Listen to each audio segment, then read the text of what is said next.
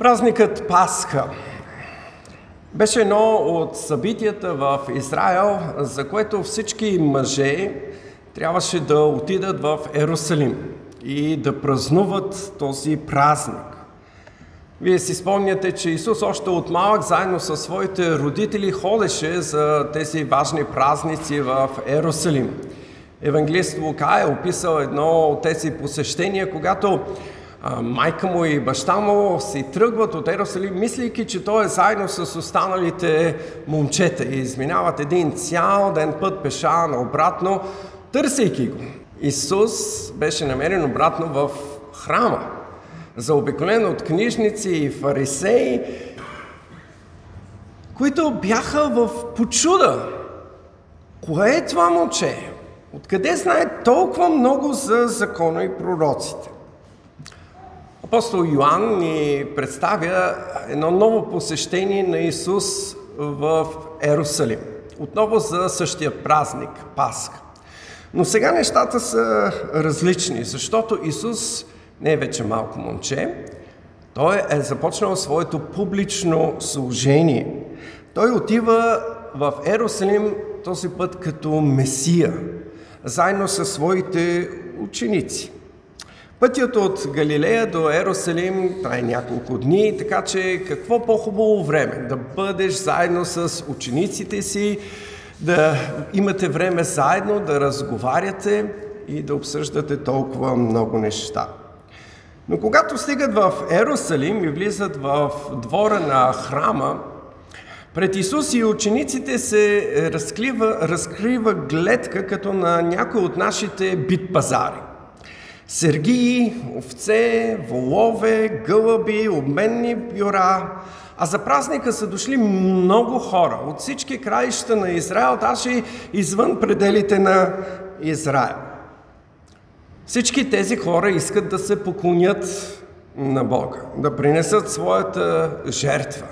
Кипи празнична атмосфера, търговията върви.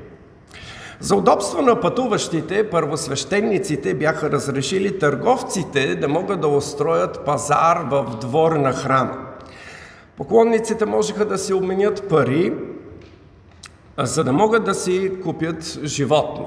Тези животни можеше да бъдат купени само с храмови пари. Вероятно беше задължително и да си купят животно от самия храм, иначе там, когато отидат да го пожертват, може да им кажат, а това не е от нашите животни, не е чисто, не е качествено, не може да го принесеш. Естествено, търговците плащаха процент от печалбата или такса, за да може да продават в двора на храма. И всичко беше един бизнес, който носеше много добри печалби на първосвещениците, които управляваха храмовият комплекс.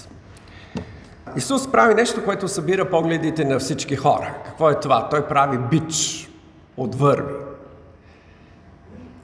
И започва да изкарва всички животни извън двора на храма. Може да си представите каква суматоха настъпва.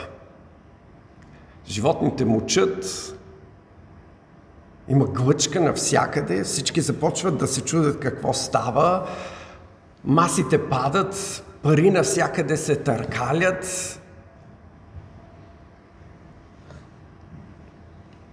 Исус заповядва на тези, които продават гълъби, да ги изнесат от храма. В цялата тази суматоха всички започват да се чудят. Си казват, чакай малко, какво става? Кой е той? Защо Исус прави това? Защо изгонва всички тези животни? Защо нарушава традициите? Защо нарушава начина по който ние се покланяме в този храм? Думите на Исус са записани в Евангелието от Йоан 2 глава 16 стих. Той казва, не правете бащения ми дом дом на търговия. Не правете бащения ми дом дом на търговия. Храмът беше място за поклонение на Бога, а не за търговия. Това беше място отделено от Бога за специална цел, за поклонение. Да, пътуващите имаха нужда да си купят животни, да си обменят пари, но за това можеше да бъде отделено друго място в града, а не в храма. Храмът беше мястото за Божието присъствие. Храмът беше място за поклонение пред Него. Храмът не беше пазар. Това е принцип, който е верен и до ден днешен. Независимо къде сме, къде се покланяме, църквите не са място за търговия, а за поклонение. Разбира се, има нещо повече, на което трябва да обърнем внимание в тази случка. Исус нарича храма, храма е бащиния ми дом. Домът на моя баща. В този храм обаче в момента се разпореждаха първо свещениците. Но Исус беше синът, Месията, който беше дошъл.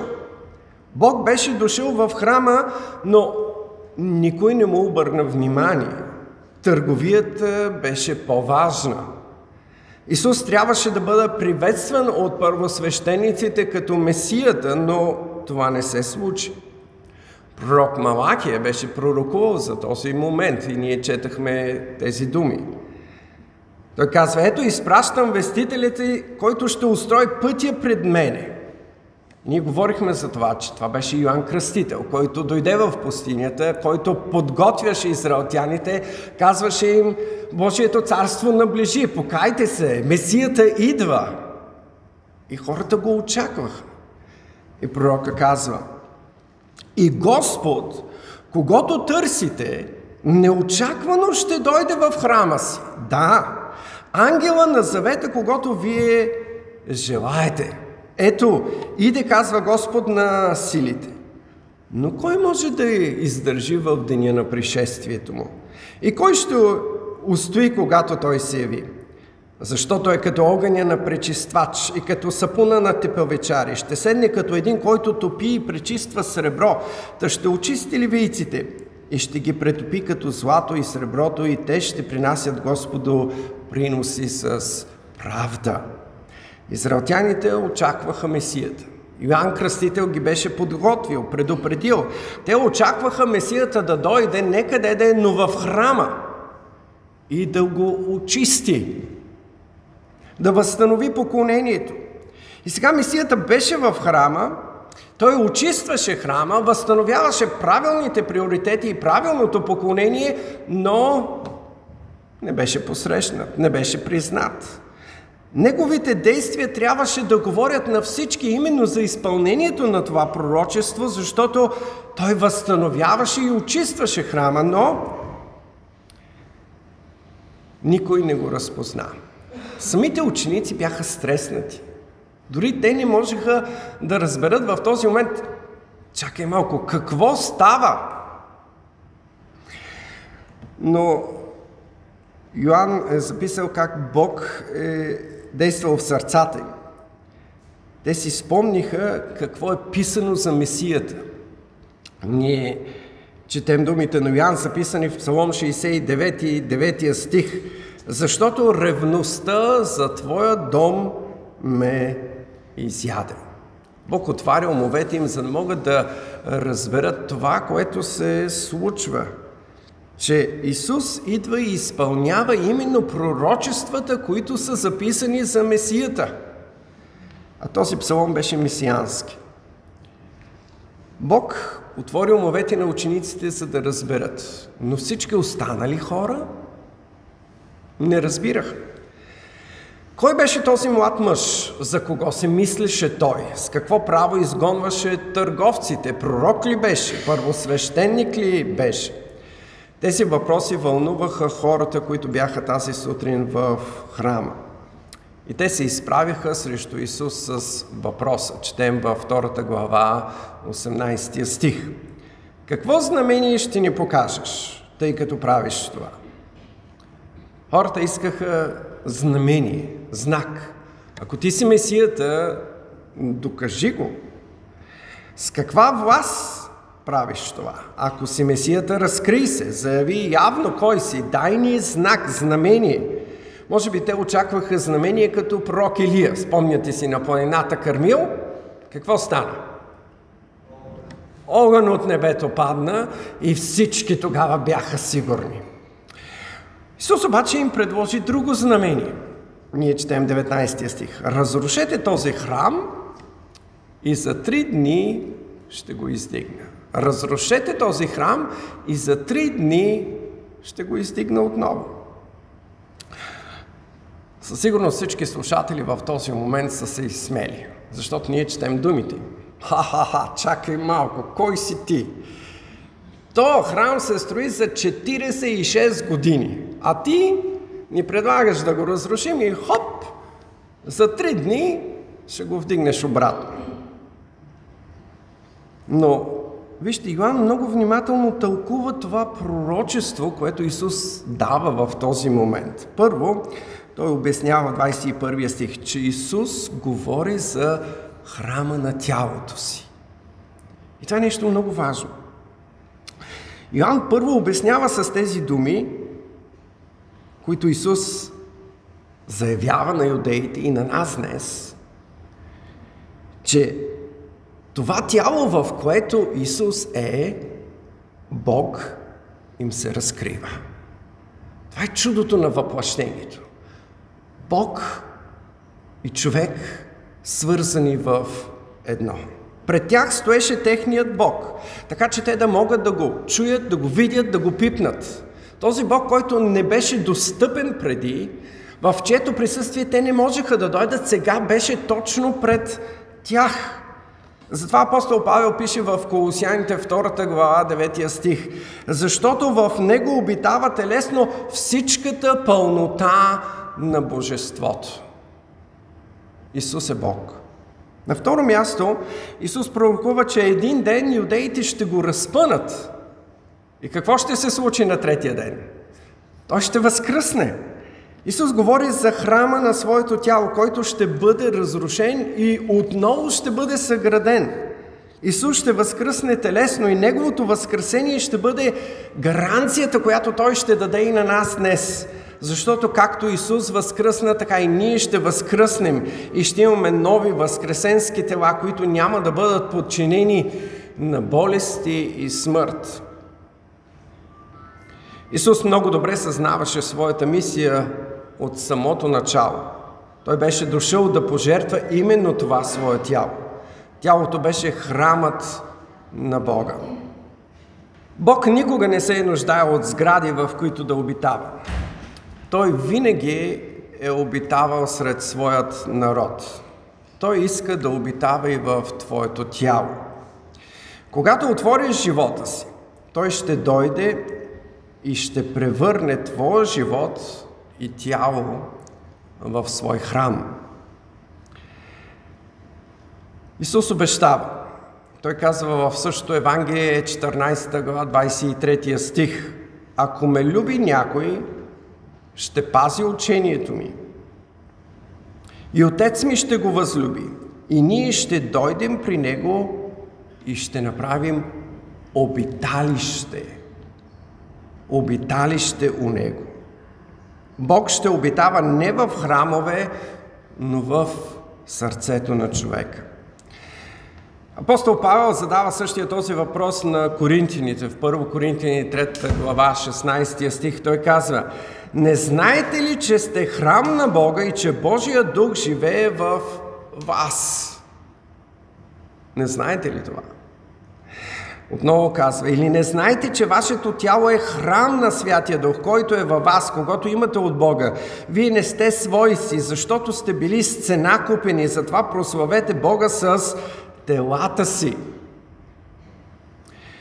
Всеки вярващ човек трябва да съзнава, че предавайки се на Христос, неговия живот бива променен. Святия Дух взима неговото тяло и го превръща в храм. Прави го свое обиталище тук на земята. Затова християните трябва да живеят много внимателно в своите тела. Ако си вярваш в Исус, трябва да разбираш, че твоето тяло е свято. То е скупено с скъпоценната кръв на Христос. Бог ти го е дал, за да може да му се покланяш. Когато ти се трудиш и живееш праведен живот в своето тяло, ти се покланяш на Бога.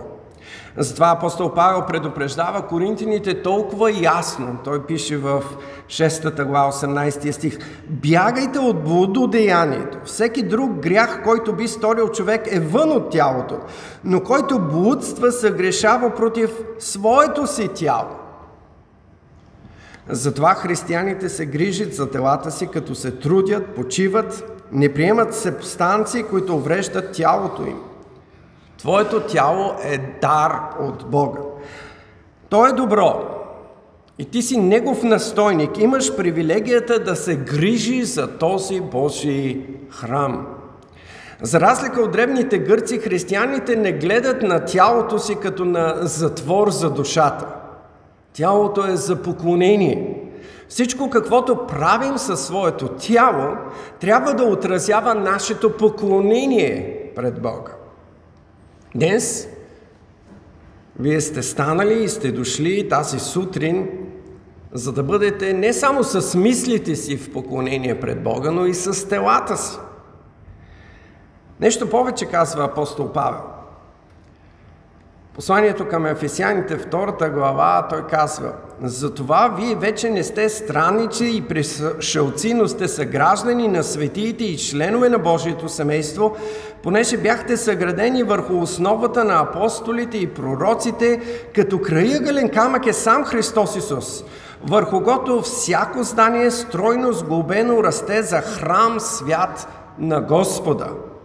Забележете, в който и вие се вграждате. В този храм вие се вграждате заедно в духа за Божие обиталище. Църквата. Това не е тази сграда тук. Църквата. Това сте вие. Идвайки с вашите тела тук, заедно, за да се поклоните на Бога, апостол казва, че се случва нещо свръхестествено – Бог ви взима и ви вгражда в своята църква. Вграждате се заедно в духа за Божие обиталище. Ето защо е толкова важно да присъстваме на богослужение. Бог по време на богослужението изгражда своята църква. И Неговото присъствие се изявява в нас и чрез нас по специален начин – Бог работи в събранието на църквата и бива прославен и възвисен и изявен чрез всеки един от нас. Искам добре да бъда разбран и казвам това с пълна отговорност. Единствената причина в неделя сутрин да не дойдеш на църква е ако си болен или си на смяна. Каквото и друго да правиш, ти казваш на Бога, че то е по-важно за тебе от самия него. Това за мен е израз на неблагодарност и неуважение към Бога за жертвата, която Той е направил за тебе. За мен това е оскърбление срещу святия Бог и всеки един от нас ще носи своята отговорност. Юдеите обаче не разбираха думите на Исус. Те мислиха, че Той говори за зданието на храма тях това им изглеждаше много нереалистично. Те не вярваха, че Исус е Бог. Бог въплатен в тяло. И за него нямаше нищо невъзможно. Те виждаха просто човека. Този човек, според тях, не можеше да издигне една сграда, която е била строена 46 години. И така юдеите отхвърлиха Исус като Месията, отхвърлиха белега, който Той им даде – Нещо повече. Те ще използват след три години същите тези думи, за да могат да го обвинят. Спомняте си, това беше едно от обвиненията на Исус, че Той иска да разруши храма и за три дни да го издигне. Но в този момент дори и неговите, думи, е, неговите ученици не разбираха тези думи. Те не разбираха какво Исус иска да, да каже. Затова апостол Йоанн отбелязва, че чак след Възкресението, представете ли си, колко дълго време им трябваше на учениците, за да могат да разберат. Той казва, И тъй като биде възкресен от мъртвите, учениците му си спомниха, че беше казал това. И повярваха на писанието и словото, което Исус беше говорил. Самите му ученици разбраха неговите думи чак след Възкресението. Какво насърчение е това за нас? Исус не е днес пред нас, за да можем да го видим, да го пипнем, да го чуем, но ние имаме Неговите думи записани. И понякога ни е много трудно да можем да ги разберем, камо ли да ги повярваме. Но не се обесърчавайте, не се отчаивайте, ако не разбирате всичко, което е записано в Библията. Исус знае какво прави, Исус знае какво говори, доверете му се. Ще мине време и той ще разкрие значението на своите думи, така че да може да ги разберете. От нас сега се иска да му вярваме. Исус ни казва, че не, е, Йоанн ни казва, че Исус не направи нищо повече в храма. След като изгони и изчисти храма, той си излезна оттам. Но докато беше в Ерусалим, той направи още много други знамения. И Йоанн е много внимателен в използването на тази дума. Не просто чудеса, знамения. Знаменията бяха знаци, които Исус правеше, за да може хората да повярват, че Той е Месията. Първо Исус държеше на думата си. Спомняте си, Той обеща на Натанаил и другите ученици, че ще видят какво? Небето отворено. Те ще видят много повече чудеса и знамения, отколкото разкриването на една тайна. Исус им показваше знамения, неща, които никой друг не може да извърши, защото това беха белези, именно за това, че Той е Месията, че Той е Божият Син. Йоан обаче отбелязва, че когато хората виждаха тези знамения, някак си им беше по-лесно да повярват. Обаче отбелязва нещо интересно. 24 и 25 стих. Но Исус не им се доверяваше. Исус не им се доверяваше. Защото познаваше всички човеци и защото той нямаше нужда някой да му свидетелства за човека, понеже сам знаеше какво има в човек. Исус е Бог и знае всичко за всеки човек. Той познаваше сърцето на всички тези хора, които идваха при него. Той знаеше кои идваха поради нуждата си, или от любопитство, или за да получат нещо, или просто за зрелище. Той знаеше кои искрено вярват или само външно се преструват, защото познаваше сърцата им. Бог гледа на сърце, а не на лице. Не можеш да се скриеш от Бога. Ние четахме 139-ят псалом. Не можеш да се скриеш от Бога. Той знае абсолютно всичко за тебе. Тази истина научи и пророк Самуил. Спомняте ли си, когато Бог го изпрати в Витлеем, в къщата на Есей. Трябваше да помаже новия цар. И като видя първородният на Есей, си каза, а, този хубав, висок, снажен мъж, сигурно това е. Но спомняте ли си какво Бог му каза? Но Господ каза на Самуил, не гледай на високия му ръст, понеже съм го отхвърлил, защото не е както гледа човек. Понеже човек гледа на лице, а Господ гледа на сърце. Исус е Бог и познава всяко едно сърце. Апостол Ян иска да наблегне на божествеността на Исус. Юдеите отказаха да го посрещнат като Месия, присмяха се на знамението, което им предложи. Дори тези, които виждаха знаменията, които Исус вършеше, не го, не го следваха от искрена вяра, а от някакви други подбуди. Но Исус не се доверяваше на хората, защото хората са грешни и тяхните сърца са измамливи. Исус обаче познава и твоето сърце. Той те познава по-добре от самия теб. Ако днес Той работи в живота ти, това е огромна милост. Той те е избрал и обикнал още преди създанието на този свят. Исус е този, който дарява истинската вяра. Исус очиства сърцето ти и го прави свой храм. Храм на Святия Дух. И днес в църквата ни идват хора, които ще кажат вярвам. Ние сме длъжни да приемем тази изповед, но с времето техния живот ще бъде истинското доказателство за колко истинна и искрена е била тази изповед. Ние не сме Бог, не познаваме сърцето на човека, затова се доверяваме на думите. Но затова пък и не трябва да бъдем разочаровани от хората, които след това отстъпват и падат в грях. Само Исус трябва да бъде пример за нас.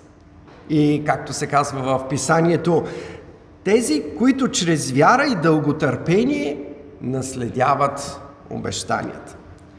И така, чрез своите действия и чрез знаменията, които извърши Исус, влезна в устата на хората. Хората все повече се питаха, кой е Той?